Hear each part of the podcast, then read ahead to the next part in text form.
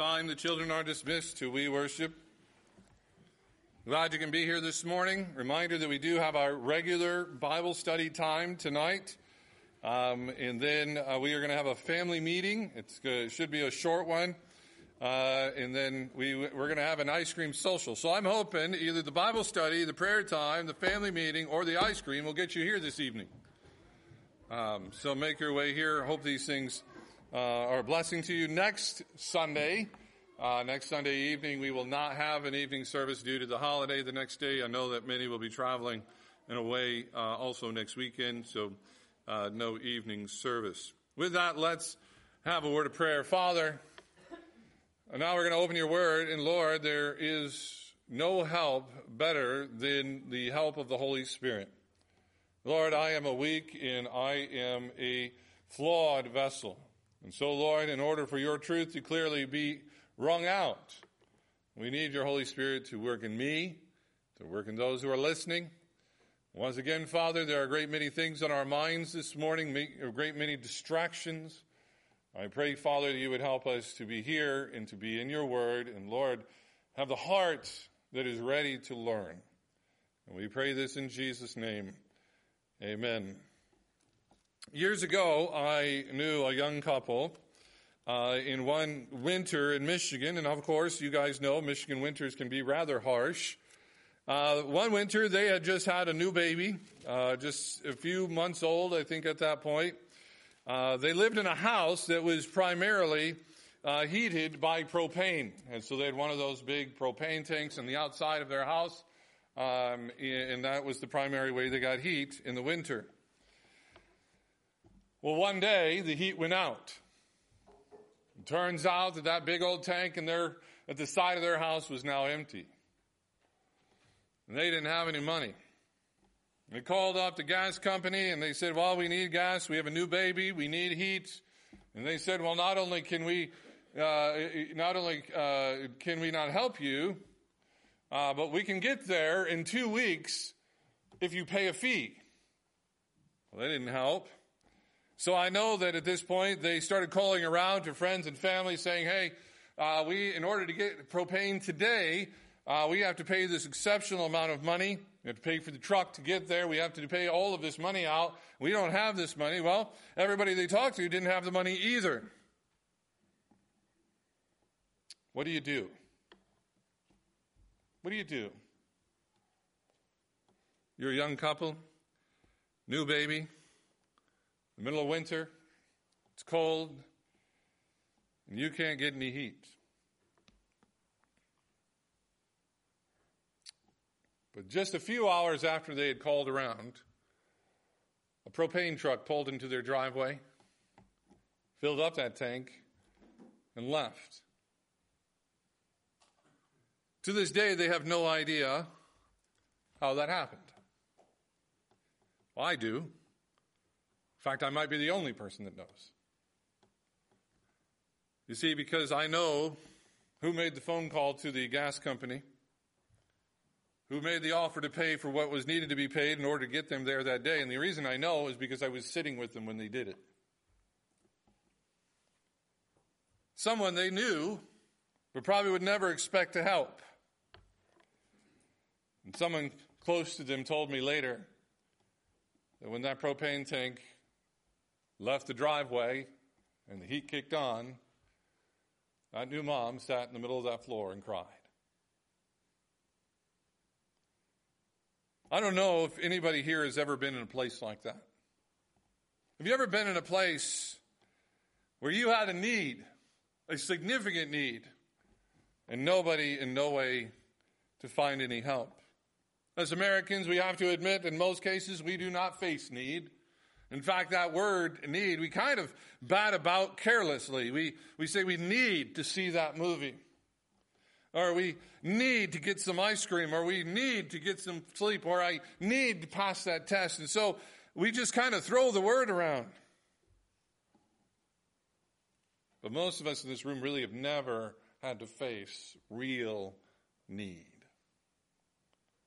Now, in the last two sections of Psalm 119, what we have seen is the psalmist cry out and ask God for help because he is facing pressure from outside of himself to not walk with God. The social pressure, those around him trying to encourage him to not walk with God, not do the things, not, uh, not do the things that God wants him to do, not obey.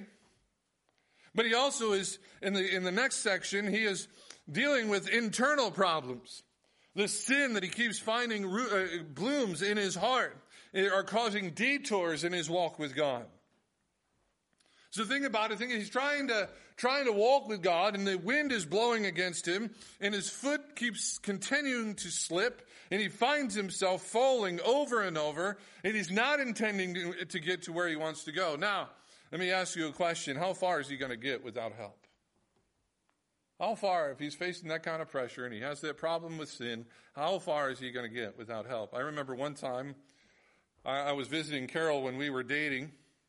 I stayed in a house that was uh, just uh, maybe half a block from her, but it was a little downhill. Her parents live uh, at the peak of a hill. The rest of the houses kind of slowly slope down the road. But I was staying a few houses down, and after we had spent some time together, it was dark. Uh, and I was walking back to the house where I was staying. And unbeknownst to me, I was walking less than a foot away from a rather steep drop off. And my foot slipped. And I went rolling down that hill. So it's dark. This community I don't know. This is a place I really don't know very well. Now I'm at the bottom of the hill and I have no which way, I don't know which way to go. Now it took me a good 10 minutes to figure out what I needed to do. Now imagine, imagine walking somewhere and that would happen to you over and over and over again. That's the idea here. How far would you get? How long until you turn back? How long until you give up without any help? The Bible's very clear about our need for help. We are a needy people in need of help. In this section of Psalm 119, I think we can talk about the five basic ideas about our need for help. Five basic ideas about our need for help. Number one, we need a teacher. You see that the very first thing he says, teach me, O Lord. He is pleading with God to be taught. Now, if, if this is Daniel, as we've kind of surmised it might be, this might surprise us. We read the story of Daniel, and it does seem like we're talking about someone who knows everything they need to know. Someone who seems to be prepared to, to, uh, to do what he needs to do. We also find in Daniel someone who clearly was ready to be a student. Well, let me say it this way. I don't know about you, but one of the worst kinds of people to ever encounter in life is somebody who is unteachable. We see that all over now on social media, people who are talking past each other, people who are not interacting with each other, people who are simply unteachable. They brag about their own wisdom. They talk about how they don't need to hear from anybody else. Now, in a way, we kind of expect this out of children, don't we? We know that children don't know what they don't know. And we might even chuckle. I'm sure as a parent, you've had your little moments where a little one came to you and proclaimed some great proclamation about the world, and you kind of laughed. Oh, silly little one. But how do you feel when you encounter that with an adult? It's almost repulsive. Here in the psalm, the writer is asking the Lord to be his teacher. There's two acknowledgments in this. First, of course, he's acknowledging that he needs to be taught. James tells us that if we ask for wisdom, God's ready to give it to us in large quantities. But the other idea here is, of course, he needs the right teacher. We like to say what experience teaches. But experience can be both a good and bad teacher. From the very beginning of the New Testament, we find that there were those who were trying to get into the church to gain followers and to, to teach the wrong thing. The Bible is very clear in Romans, for example, that they, there are things that we need to be taught about God from God because we would never obtain or never come to the conclusions on our own. So the first thing we see that we need is we need a teacher. And we not only need a teacher, we need the right teacher. And so he says, Teach me O Lord. Number two, the second thing we see about our need for help is this we need help to learn. We need help to learn. Verse 34, he says, Give me understanding. The idea is he's enlarging his prayer from verse 34. He not only needs to be taught, and he not only needs teaching, he not only needs to understand, but he is asking for understanding. Let me try and say it this way. The Bible affirms that sin makes us like children. What I mean by that, we've all seen it. Sin can make grown men act like kindergartners. Now we know with kindergartners, we know there's a, a, limited capacity to learn. We don't, we don't start five and six years old with, with learning how to fix engines, or we don't ask them to read the great American novel. We break things down as much as we can so that they can gain the information. We even acknowledge that some of that information is probably going to be forgotten, so the next time they move up a grade, we have to review. What the idea is, is that, that sin keeps us from understanding. We might know things, we might have knowledge, but sin will keep us from understanding. The Bible says that there are things, again, that a person is not going to understand until they're empowered by the miracle of grace. We need prayer and we need to ask for understanding when it comes to the doctrines and teachings of the Bible. We need the Lord to illuminate by His Holy Spirit, give us eyes to see and ears to hear so that we can repent and believe and walk in faith. Maybe I could illustrate it this way. So, several, obviously, now 16 years ago, I graduated from a university with a Bible degree. I will tell you that from that university, I received an excellent education. But I would also tell you that I understood many things, but it wasn't until several years after graduation that I started gaining understanding. We must remind ourselves that grace is not just for salvation, but we need grace, we need mercy, we need illumination all through the Christian life. So he says, O Lord, teach me. But then he also requests, give me understanding. I need help in order to learn. Number three, the third idea of as what we need help for our neediness, we need help to perform. Verse 34, the prayer becomes, make me, or uh, verse 35, sorry, make me to go. Some of you might say, lead me. That's the same idea. It, it's, the, it's something very much what the Bible will say later. I want to do the right thing, but I don't always do it. I don't know how to do the right thing. So I want you to lead me. I love uh, I want God, I want to do what God wants me to do, but I don't find within myself the ability to do it. Now, ask why, note where the author asks for help. He says, I want this because your way is my delight. Now, the first idea there is growing the wrong way will lead us to things that do not satisfy. That's the reality of sin, isn't it? The promises over and over and over saying, if I just would do this, it would satisfy. If I go about it this way, I will feel better. That's, uh, as I've mentioned many times before, I've had uh, several men come to me uh, over the years I've been in ministry addicted to pornography. And one of the things I have to say to them is this loving your wife more isn't going to do it. You're not going to stop even if you try to love your wife more. It's never, it's not going to stop if you try to love your kids more. It's not going to try, it's not really going to stop unless you have more love for Christ. When you have a desire to delight in Him, to go His way. The second idea here is to remind ourselves that when we walk with God, we get to taste the good things. How many of us have had this experience?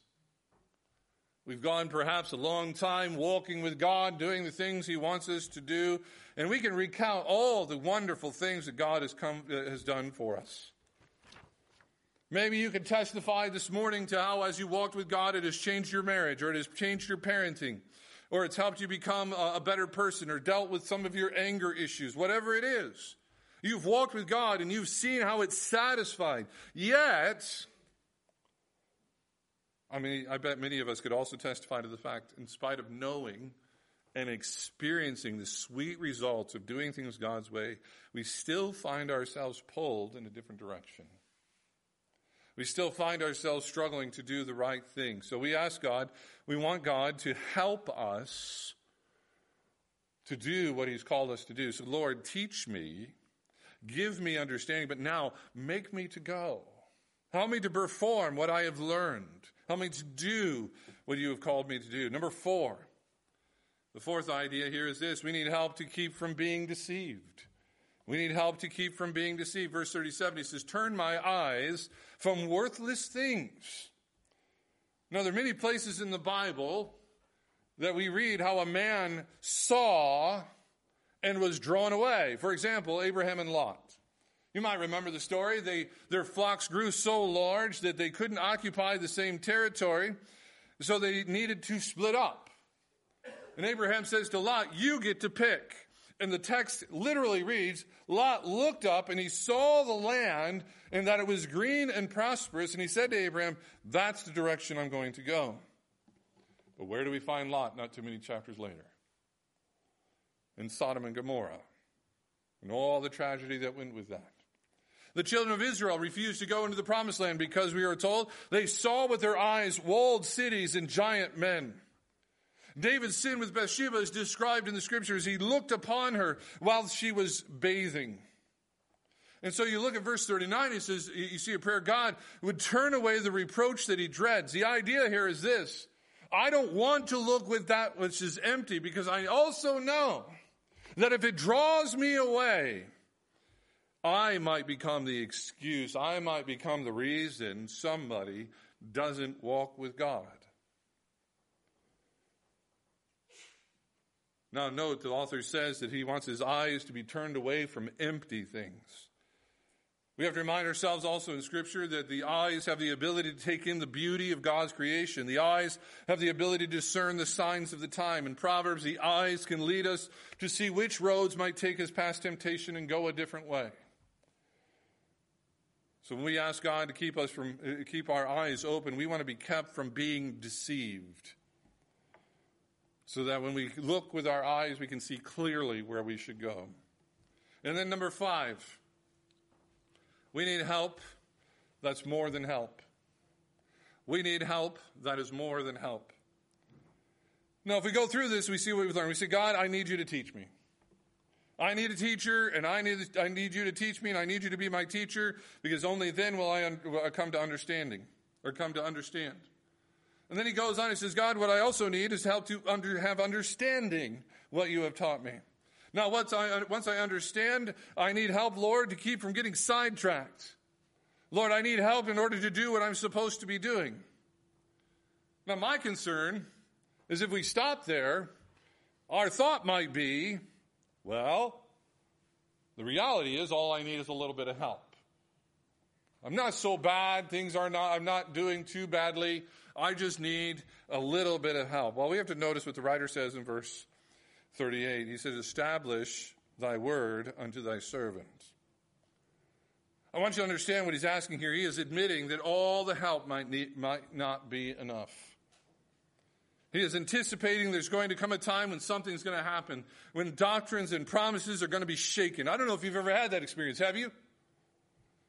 You ever had an experience with all the things that you have learned about God and all the times you have walked with God and something happens in your life and you are left shaken? that moment, what we need is more than just help.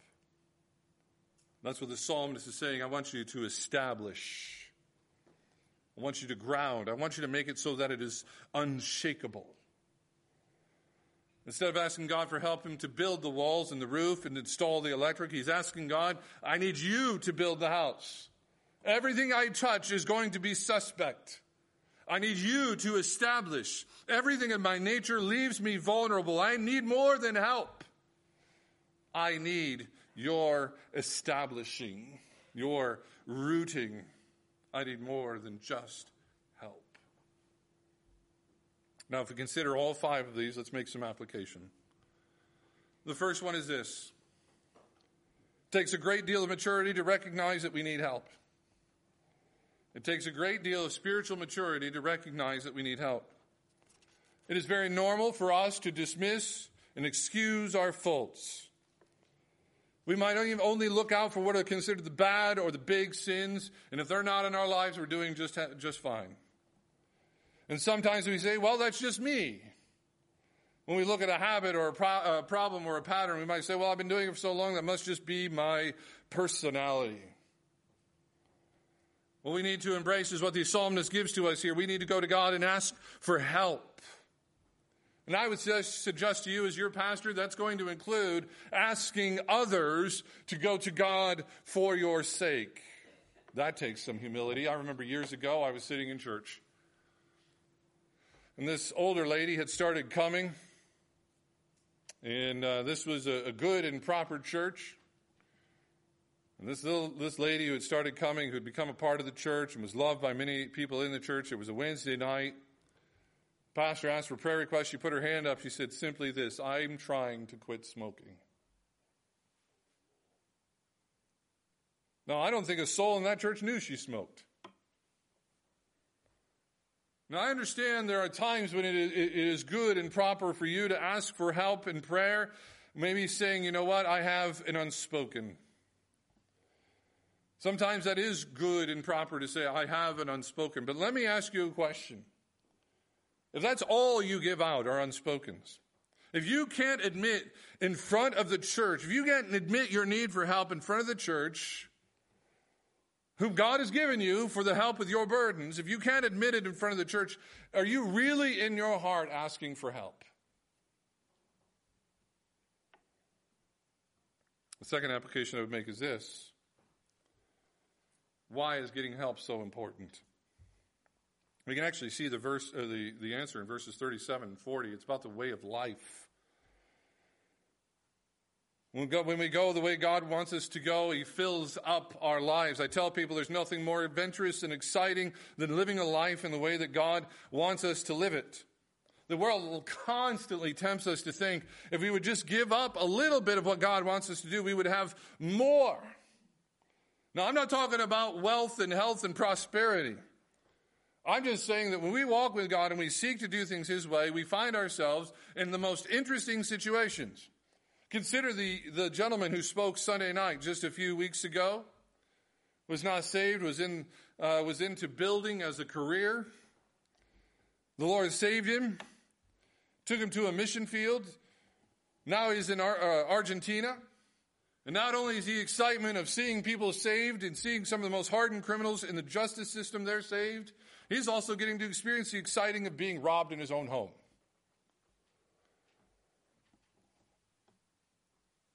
The second idea here is it leads to everlasting life. We've been talking on Wednesday night. The Bible's been very clear that the life, death, and resurrection of Jesus Christ, the only way to salvation is provided by God. The only way to apply that salvation is by faith. This is God's way. This is the way to life. We, God's way is always going to lead to life. And of course, again, that includes putting your faith in Christ. And then the last application I'll make is this. It makes it takes some humility to recognize that we need more than help. We need God to lay down foundations. This is the example I could think of. There are a great number of wonderful biblical resources on God's design and help for marriage. And I can tell you that I know people who have read many marriage books and sat in marriage classes and gone to marriage retreats and gone to marriage conferences, and they still have trouble in their marriage. Why? Because we need more than just instruction. We need more than just in, the empowerment to do as we uh, instructed. We need more than just being kept from temptation. We need to be established. We need more than help. We need the grace of God that brings salvation to be the same grace that brings us all the way through. So the simple fact is we are needy people. Like my friends who needed propane to heat their home, they had no way to obtain it on their own. We need help. In the information age where we have access to all sorts of knowledge, we need a teacher and we need the right teacher. In an age where we have books upon books and podcasts and sermon videos, we need help understanding. In a world moving, struggling against the things of God, we need help to keep from chasing what is empty. And even as we see all this need, we need more than help. We need more than help. We need God to establish these things, to build the house, to be the one that saves, the one who helps us as saints to keep us going forward, to persevere. Let's pray. Father, we thank you for the lesson from this psalmist and recognizing the form that we need help. We need help in so many different ways, but Father, even more, we need more than help. Lord, we need you to do the work. We need you to establish, we need your grace to take us all the way home. And we pray this in Jesus' name. Amen.